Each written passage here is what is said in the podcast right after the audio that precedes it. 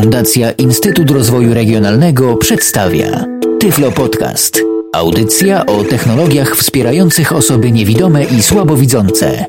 A w kolejnym odcinku Tyflo Podcastu witają Was Michał Dziwisz i Piotr Witek się kłania. Nie będziemy tu sami, bowiem jeszcze później pojawią się kolejni goście, ale my porozmawiamy sobie szczególnie o kilku istotnych kwestiach e, dotyczących tej audycji, ale może po kolei.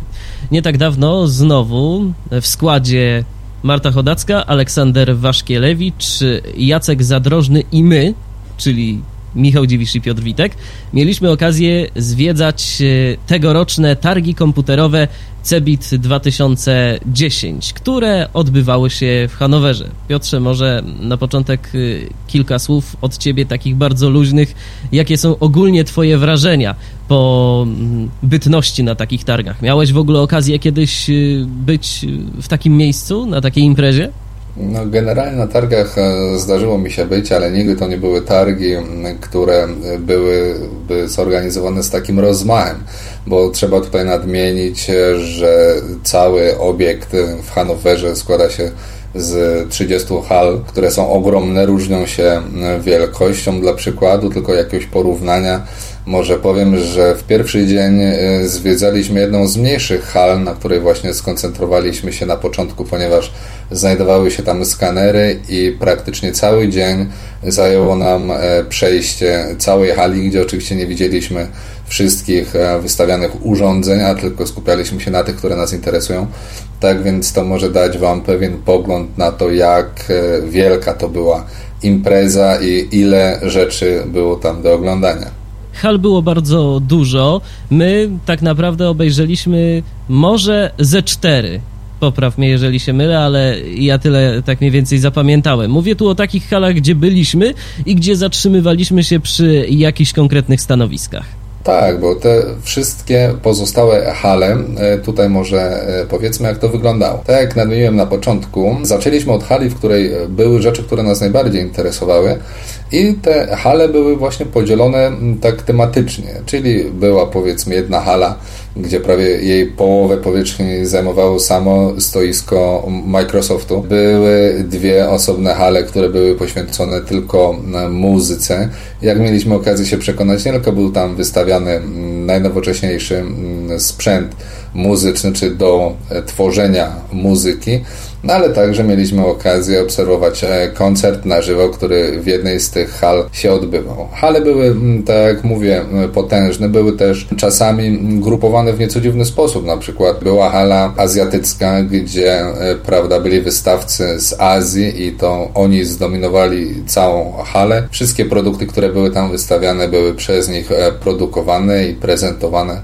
Tak więc każdy mógł po prostu udać się do tego miejsca, którego interesowało. Dla każdego było coś e, miłego. Dla pani na przykład był e, Ladies Corner, gdzie mogły znaleźć najróżniejsze gadżety elektroniczne, czy nie wiem, jedwabne futerały na netbooki, albo w jakieś tulipany, torby na laptopy i tak dalej, i tak. Tak więc myślę, że każdy, każdy znalazłby tam coś dla siebie. Nas interesowały szczególnie urządzenia, które mogą się przydać e, osobom niewidomym. Mam tu na myśli zarówno urządzenia, jak i oprogramowanie. Trochę tego było, e, co zaskakuje pozytywnie. Negatywnie może zaskakiwać to, że z pozostałych wystawców mało kto miał w ogóle jakiekolwiek wyobrażenie na temat dostępności swoich e, produktów dla osób z jakimiś dysfunkcjami. No ale do tego myślę, że można już przy, przywyknąć, obserwując to co zazwyczaj e, się dzieje, kiedy pytamy kogoś o mm, dostępność jakiegoś oprogramowania czy sprzętu. E, wspomniałeś na samym początku, że pierwsze kroki skierowaliśmy do hali ze skanerami i tych skanerów rzeczywiście było dużo. E, tam były skanery zarówno przemysłowe, czyli takie, no bez wątpienia nie do domowego użytku, zarówno jeżeli chodzi o gabaryty, jak i też o ceny, ale były także i takie skanery, które mogły przydać się mm, komuś komuś do zwykłego domowego użytku takie skanery, które można z powodzeniem postawić na biurko i można ich używać. Może na początek y, powiedzmy co nieco o tych modelach. Ja myślę, że właśnie tak jak słusznie zauważyłeś, Nie ma co tutaj się rozwodzić nad skanerami, na przykład przy których zatrzymaliśmy się, jeśli pamiętasz, skanery korporacyjne gdzieś do wielkich instytucji, do jakichś sortowania korespondencji, całe kombajny, które w kilkadziesiąt e, sekund potrafiły zeskanować kilkaset e, stron korespondencji. Takie rzeczy może zostawmy.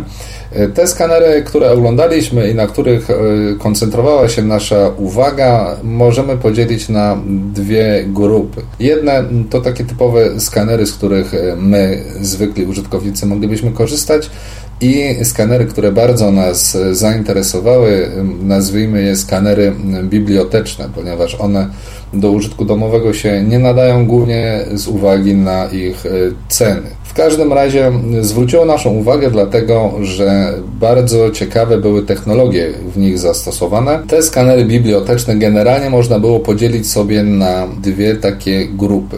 Jedne to były skanery, które same e, obracały e, kartki, a drugie skanery płaskie. To oczywiście nomenklatura, jaką tutaj stosuję, ona jest tylko na nasz użytek, bo każdy z tych skanerów posiadał swoją profesjonalną nazwę i tak dalej, i tak dalej. W każdym razie skanery, które oglądaliśmy, które zwróciły naszą uwagę e, poprzez samą swoją funkcjonalność, że same potrafiły obracać kartki, już e, samą, samą budową różnią się, odbiegają od skanerów klasycznych, ponieważ e, ich podstawa, tam gdzie umieszczamy książkę, ma kształt litery V.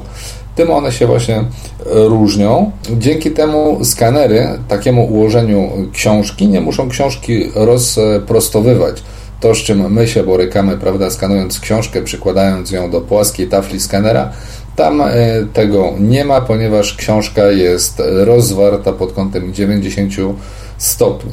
Oczywiście systemów, które przewracają kartki też było mnóstwo. Możemy je podzielić też na, na kilka. Jeden system, ja to sobie nazywałem pałeczkami, że przewraca kartki, ponieważ jedna pałeczka opiera się na kartce, e, przyciska ją e, jak gdyby do pozostałych znajdujących się pod nią, co powoduje, że gdy pałeczka przesuwa się ku środkowi mm, książki, ku grzbietowi, kartka się wybrzusza i wtedy druga pałeczka wsuwa się w powstały mm, otwór między kartkami i po prostu przerzuca nam tą karteczkę, odwracając stronę, przygotowując książkę do skanowania. Już bardziej skomplikowany system polegał na tym, na przykład my to nazywaliśmy łapką taką, która zasysa powietrze. Łapka opada sobie na kartkę, odpowiedni system e, zasysający powietrze przysysa kartkę do tej łapki, łapka się odchyla i inny strumień powietrza popycha już kartkę, odwracając y, stronę. Najbardziej, wydaje mi się, takim skomplikowanym systemem był skaner szwajcarskiej firmy, jaki oglądaliśmy, gdzie już wszystko po prostu dokonywane było za pośrednictwem samych strumieni powietrza. Miało to najprawdopodobniej zapobiegać temu, aby y, w momencie, gdy skanowane są jakieś zbiory starodruków, jakichś starych książek, żeby już tam nie ingerować żadnym dotykiem w te e, kartki, pergaminy i tak. Więc całe strony były przerzucane tylko i wyłącznie przy pomocy e, strumieni e, powietrza. Natomiast paradoksalnie, jak rozmawialiśmy z ludźmi, którzy byli odpowiedzialni za obsługę tych skanerów i za prezentowanie tych skanerów, okazało się, że bibliotekarze są bardzo konserwatywni, jeżeli chodzi o podejście do swoich ukochanych starodruków i do przerabiania ich y, na postać cyfrową. Okazuje się, że nie mają zupełnie tacy ludzie zaufania do nowoczesnych technologii i bardzo nie lubią, kiedy pojawia się gdzieś w bibliotece skaner automatyczny, choćby nie wiadomo jak delikatnie obchodził się z książką, wolą oni jednak zrobić to ręcznie, ręcznie przewracać kartki, ręcznie ułożyć z pieczołowitością ogromną książkę na skanerze i dopiero wtedy pozwolić urządzeniu, żeby już zeskanowało i przesłało cyfrowy obraz dalej. Wydaje mi się, że to przede wszystkim dlatego, że bibliotekarze ciągle sobie nie mogą pomieścić w głowie, co zresztą ja im się wcale nie dziwię, bo mnie też się to nie mieściło, zanim nie wybraliśmy się na tegoroczny CEBIT, a nam mianowicie to, że niektóre z tych skanerów potrafiły skanować książki z prędkością ponad 3000 stron na godzinę. To jest przecież prędkość dla zwykłego użytkownika skanującego książki wręcz niewyobrażalna. To są prędkości zawrotne. To pomyślmy, że w przeciągu godziny możemy mm, spokojnie trzy tomy Harry'ego Pottera e, zeskanować i to bez szarpania się z jakimiś twardymi grzbietami i tak dalej. Poza tym sam ten proces skanowania jest teraz o wiele szybszy ponieważ te skanery wykorzystują już nie głowice skanujące, przynajmniej te skanery, których podstawy właśnie na książkę stanowi ta litera V, tylko tam wykorzystuje się już tylko mm, kamery i one wykonują fotografię albo jednostronną, czyli jednej strony, dwustronne, albo w jednym przypadku też na pewno pamiętasz, Michale, tego skanera właśnie, który przerzucał strony tylko strumieniami powietrza. Bardzo ciekawe rozwiązanie, gdzie w rozwartą książkę była opuszczana głowica skanująca, do której strumieniami powietrza były przyciskane po obu jej stronach kartki i głowica unosząc się do góry skanowała jednocześnie dwie strony rozwartej książki. Bardzo ciekawy patent, no ale myślę, że mniej praktyczny niż, niż fotografowania, na pewno bardziej inwazyjny. W tej sytuacji na pewno ja też żadnego starodruku bym nie wystawił do skanowania tym sposobem. Za to do starodruków druga część skanerów bibliotecznych jest idealna, czyli te skanery płaskie, gdzie już nie ma tej podstawy w literze V. Są to skanery wielkoformatowe. Najmniejszy jaki widzieliśmy miał format e, A3 ale one są produkowane w formatach A0, A0 Plus i, i jeszcze większych. Są to skanery także, którymi można skanować mapy i tak dalej, i tak dalej. Oczywiście tam też spotkaliśmy się z rozwiązaniami specjalnie dedykowanymi do skanowania książek, z takim systemem szalkowym, który polega na tym, że jak gdyby podstawę, na której kładziemy książkę do skanowania, stanowią dwie szalki, pomiędzy które wchodzi grzbiet książki, co pozwala na to, aby książka leżała raz, e, że leży nam płasko, a ponadto przerzucenie strony takiej książki powoduje, że cały system e, szalek, które znajdują się poniżej, bardzo dokładnych wag, sprawia, że poziom książki jest wyrównywany co pozwala na idealne zachowanie ostrości przy skanowaniu właśnie z wykorzystaniem kamery. Bo powiedzmy, że są tu odwrócone jakby proporcje w porównaniu do skanerów klasycznych. Zwykle książkę na takim skanerze kładziemy stroną zadrukowaną do dołu, tu natomiast wygląda to odwrotnie. Książkę kładziemy grzbietem do dołu na odpowiednim y, oprzyrządowaniu, na odpowiednich szalkach, natomiast y, kamera czy aparat fotograficzny o wysokiej rozdzielczości umieszczony jest u góry. Dokładnie. I tutaj jeszcze jest taki system, że niektóre skanery, oczywiście to już potem zależało od wartości tego skanera i tak dalej, posiadają także y, szyby, tylko albo szyba jest opuszczana na książkę, powodując jej idealne wygładzenie, Albo, tak jak w przypadku pierwszego skanera, który oglądaliśmy, właśnie cały system szalek podjeżdża nam do góry, do tafli szklanej. Książka jest przyciskana od dołu i to był jedyny skaner, który widzieliśmy, że y, było użyta też głowica skanująca, która przemieszczała się po tafli skanera, ale robiła to właśnie, tak jak Michał zauważył, dokładnie w odwrotny sposób niż my używamy skanera, czyli Książka leżała na półeczce, na niej była szyba i po tej szybie w takim e, zamkniętej kasecie przesuwała się głowica skanująca. Jeżeli chodzi natomiast o ceny, no zdecydowanie nie są to ceny, jakie mogłyby usatysfakcjonować kogoś, kto chciałby uprzyjemnić sobie pracę w zakresie skanowania książek i zakupić taki skaner do domu. Raz, że konstrukcje te są zdecydowanie nie rozmiarów biurkowych, a dwa, że ceny są naprawdę ogromne. Może powiedzmy też coś o tym. No tutaj ceny Oczywiście na początku, gdy usłyszeliśmy pierwszą cenę o tym skanerze, o którym wspominałem na samym końcu, tutaj mieliśmy do czynienia z cenami rzędu 15 tysięcy, 20 tysięcy euro. Okazało się, że to byliśmy, jedne z tańszych rozwiązań. Dokładnie, byliśmy po prostu zdumieni, gdzie przy skanerze, o którym już wspomniałem, skanującym z tak ogromną prędkością, ceny kończyły się na 120-130 tysiącach euro. Także są to ceny zaporowe i myślę, że jedynym podmiotem, który może sobie na to pozwolić, na zakup e, takich skanerów,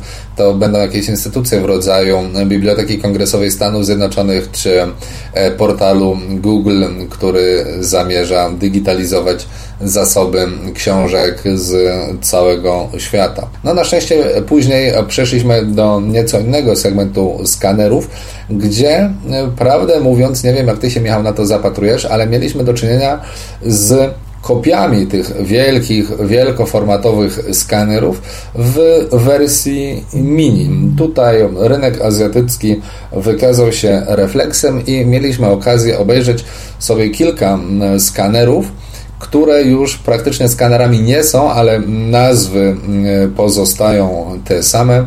E, urządzenie to może w skrócie najbardziej przypomina taki powiedzmy wysięgnik, jak, jak mamy na przykład w lampce biurkowej i na jego końcu znajduje się oko kamery. Te kamery też nie były jakieś super o wysokiej rozdzielczości, za to pozwalało to stworzyć urządzenie, które e, praktycznie w ułamku sekundy potrafi zeskanować kartkę formatu nawet do A3, a były to urządzenia stosunkowo tanie, bo zdaje się to najdroższe, które oglądaliśmy, kosztowało 300 dolarów. Te skanery różniły się z tego, co ja zaobserwowałem, e, przede wszystkim tym, jak bardzo można było manipulować ramieniem statywu. Niektóre e, z tych skanerów mogły e, zginać to ramię w kilku miejscach i w różne strony, a niektóre nie posiadały takiej możliwości. Natomiast część z tych skanerów, co zresztą zaobserwujemy w zaprezentowanym za moment dźwięku, była wykonana dosyć tandetnie. Ja nie wiem, Piotrze, czy ty zwróciłeś na to uwagę. Tak y, jak wspominałeś, to są produkcje przede wszystkim z Azji, czyli na przykład z Chin. No i trochę takiej plastikowej chińskiej tandety można było wyczuć przynajmniej w konstrukcji niektórych y, skanerów tego rodzaju. No mnie się wydaje, że przy to już e, większość tych urządzeń, bo to troszkę tak jakbyśmy porównywali inne tanie, jakby nie patrzeć z ich punktu widzenia producentów e, produkty, bo tam e, nie było żadnej wielkiej technologii. Ja myślę, że takie urządzenie, jego wykonanie dość prymitywne, bo to trzeba nawet tak nazwać, tam tylko jedno z oglądanych przez nas urządzeń było w miarę precyzyjnie wykonane tak, że tam nic nie trzeszczało, nic nie poskrzypywało, nic się nie przesuwało. E, to tak jak mówię, tylko jedno było w miarę dobrze wykonane i tam praktycznie poza samym e, ramieniem, które jeszcze różniły się tam sposobami mocowania, albo e, było to normalnie jak gdyby stawiane urządzenie na, na biurku, było też rozwiązanie magnetyczne, które można było przypiąć jak gdyby do jakiejś metalowej powierzchni.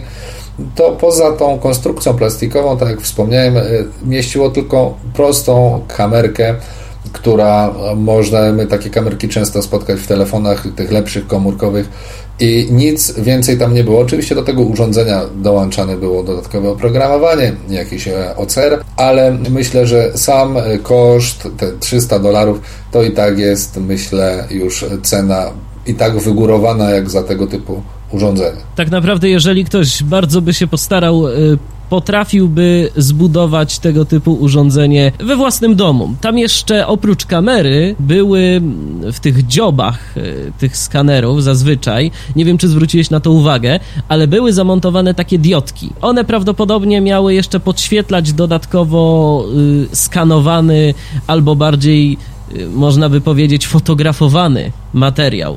Oczywiście były tam te diody, ale to wszystko to były mm, diody LED i były one stosunkowo rzadko umieszczone. Także myślę, że to się sprawdza tylko w momencie, gdy kartka czy książka znajduje się bezpośrednio pod y, samym y, wysięgnikiem tego skanera, a myślę przy większych odległościach, tam rzędu 40 cm, to to dodatkowe oświetlenie tak naprawdę myślę, że nic nie wnosi. To jeszcze na co ja zwróciłem uwagę i co jest rzeczą, która jak na razie E, dyskwalifikuje tego typu urządzenia do użytku dla nas przez e, osoby niewidome, to jest e, fakt, że nie posiadały one wbudowanego autofokusa. Jeśli chcieliśmy ustawić sobie jakąś ostrość, to musieliśmy to robić obracając obiektywem. No i dla nas, wiadomo, jest to mało praktyczne rozwiązanie. Ale miejmy nadzieję, że za jakiś czas, kiedy ktoś weźmie się za produkcję tego typu urządzeń na poważnie, bo ja szczerze mówiąc nie spotkałem jeszcze mm, w ofertach sklepowych gdzieś u nas na przykład tego typu skanerów. Ty widziałeś coś takiego? Czy to także była nie, dla ciebie nowość? Pierwszy raz się spotkałem jeszcze mi się takim dopiero A w sumie konstrukcja prosta. Konstrukcja jest wręcz banalna i myślę, że prędzej czy później u nas e, także powstanie tego typu rozwiązanie. Trzymam tylko kciuki, że będzie ono bardziej, bardziej przemyślane i, i bardziej dopracowane, że nie będzie to takie, no bo wiesz, sama konstrukcja tego była taka, że no strach było po prostu przejść obok tego, żeby to się nie rozpadło, no bo to naprawdę było wykonane no bardzo tandetnie. Zresztą teraz myślę, że posłuchamy sobie naszych relacji na bieżąco, kiedy w ręce trafił nam właśnie taki skaner. High Speed Scanner. Tak się nazywa to urządzenie. Urządzenie zaraz dostaniemy w ręce, mam nadzieję. Mam urządzenie w ręku. Urządzenie wygląda następująco. Jest sobie y, statyw. Możesz go zamknąć. Tak, mogę zamknąć i otwierać ten statyw. Bardzo ciekawe. Y, tak, i teraz y, statyw jest zamknięty, otwieram go. Tak, słychać takie charakterystyczne kliknięcie. Na statywie jest kamerka, nieduża, ale pewnie ma te 5 megapikseli. Czy statyw można tak? Nie, nie może. W podstawie powinno być gdzieś i jest faktycznie jakieś wejście. To jest USB, tylko trochę bardziej schowane. No. Zamykamy urządzenie, skaner z kamerą. O tak powiem. Tak, Nawet poręczny, lekki, poręczny. mało miejsca zajmuje, ma 40 cm może więcej. Lekki chyba, nie? Teoretycznie tak, lekki, lekki. Co Poręczny i wygodny do skanowania książek. Ciekawe jak to w praktyce, bo my teraz sobie to oglądamy, a w praktyce może wyglądać to zupełnie inaczej. Skaner do nas przyszedł. Mi to przypomina Lampkę, tak. Taką biurkową lampkę. Dokładnie. Można to sobie obracać, bo to jest ruchome ramię. To się kręci. Można też podnieść Taka lampka y, z przedłużonym dziobem, że się tak wyrażę. O właśnie, w kształcie pelikana. To jest racja. To urządzenie także ma tu kamerkę, w tym miejscu, gdzie lampka powinna mieć żarówkę. Mhm. Można sobie postawić na biurku. Jest lżejszy. Zresztą zobacz. 30 tego cukru. Się na, to się nazywa mieć wagę w rękach. Bardzo lekkie. Wejście też przez USB. Przez USB, tak. Mniej schowany. E, a tutaj jest chyba kamera oraz są takie diodki. Tych diodek jest 12. Te diodki to może coś sygnalizują albo służą do podświetlenia. One są tu. Tak. Tu? Tak? A tu, tu są takie otworki. Tak, tam są te diodki. Być może one służą po prostu do podświetlenia, żeby, żeby lepiej się skanowało. Trochę to jest takie moim zdaniem, ale się nie znam, takie trochę takie chińskie. O. W sensie takie mi już skojarzenia przybyły, plastikowe. Właśnie takie, takie zabawkowe trochę, takie no. zabawkowe trochę, prawda? No jest porysowane, porysowana do z uwagi na to, że mhm. się dużo tego, no i teraz się zmniejszyło. Właśnie się zmniejszyło, teraz jest, teraz jest taka mała lampka. Ale dziób ma dalej ogromniasty. Jak pelik, dokładnie. I szyję taką gęsią. Szczerze powiedziawszy, tandetnie to wygląda, no naprawdę. Klejenie, to mhm. czuć, widać, tutaj się coś odpadło, coś się przytarło. To może tylko zużytkowanie i tutaj jest... Chodźmy, bo będzie na nas jeszcze. Ale nie tylko takie skanery dla użytkownika, nazwijmy to domowego, widzieliśmy. Widzieliśmy jeszcze także kilka innych rozwiązań w tym zakresie. Oczywiście mieliśmy także okazję zobaczyć kilka rozwiązań firmy, na przykład firmy Plustek, takich rozwiązań, z którymi poniekąd e, mieliśmy do czynienia lub do czynienia mieć możemy, ponieważ są one w bardzo przystępnych cenach, a przy tym są to dość e, praktyczne rozwiązania. To, co zwróciło naszą uwagę właśnie na stanowisku Plusteka, to były dwa przenośne skanery, których nie ma jeszcze w Polsce w dystrybucji, ale myślę, że prędzej czy później trafią, ponieważ już na stronie producenta pojawił się jeden z tych modeli. Myślę, że e, na Cebicie może nie, że mieliśmy do czynienia z ich e, premierą, ale było to coś w rodzaju praktycznego przedstawienia urządzenia. Mam tutaj na myśli dwa skanery z serii Mobile Office plus Teka. Były to dwa modele S400 i model S420. Te dwa modele cechowały się przede wszystkim niewielkimi rozmiarami. To był taki graniastosłup, czyli prostokątna bryła długości nieco większej niż szerokość kartki A4, ponieważ e, urządzenie to skanuje kartkę A4 i grube mniej więcej na jakieś 3 do 4 cm. Ponieważ była to konstrukcja plastikowa, bardzo ładnie wykonana, było to stosunkowo lekkie urządzenie. Ja mówię urządzenie, bo one oba e, były bardzo podobne, różniły się pewnymi tylko technicznymi niuansami, więc e, z wyglądu były niemal identyczne. Skanowanie przy pomocy tego przenośnego skanera polega na tym, że po prostu w otwór w środku tego urządzenia wtykamy kartkę formatu maksymalnie A4, po czym urządzenie je sobie jak gdyby wciąga, przepuszcza przez siebie, wypuszcza z drugiej strony i w tym momencie mamy już kartkę zeskanowaną. Urządzenie Jeżeli ktoś to... wysyłał kiedyś faks, to możemy porównać e, działanie tego skanera do aparatu do wysyłania faksów. Tam także wkłada się kartkę, kartka z jednej strony wchodzi, z drugiej wychodzi. W przypadku skanera oczywiście nie wysyła tego faksu, aczkolwiek przy zastosowaniu odpowiedniego oprogramowania podejrzewam, że także mógłby ten skaner do tego posłużyć.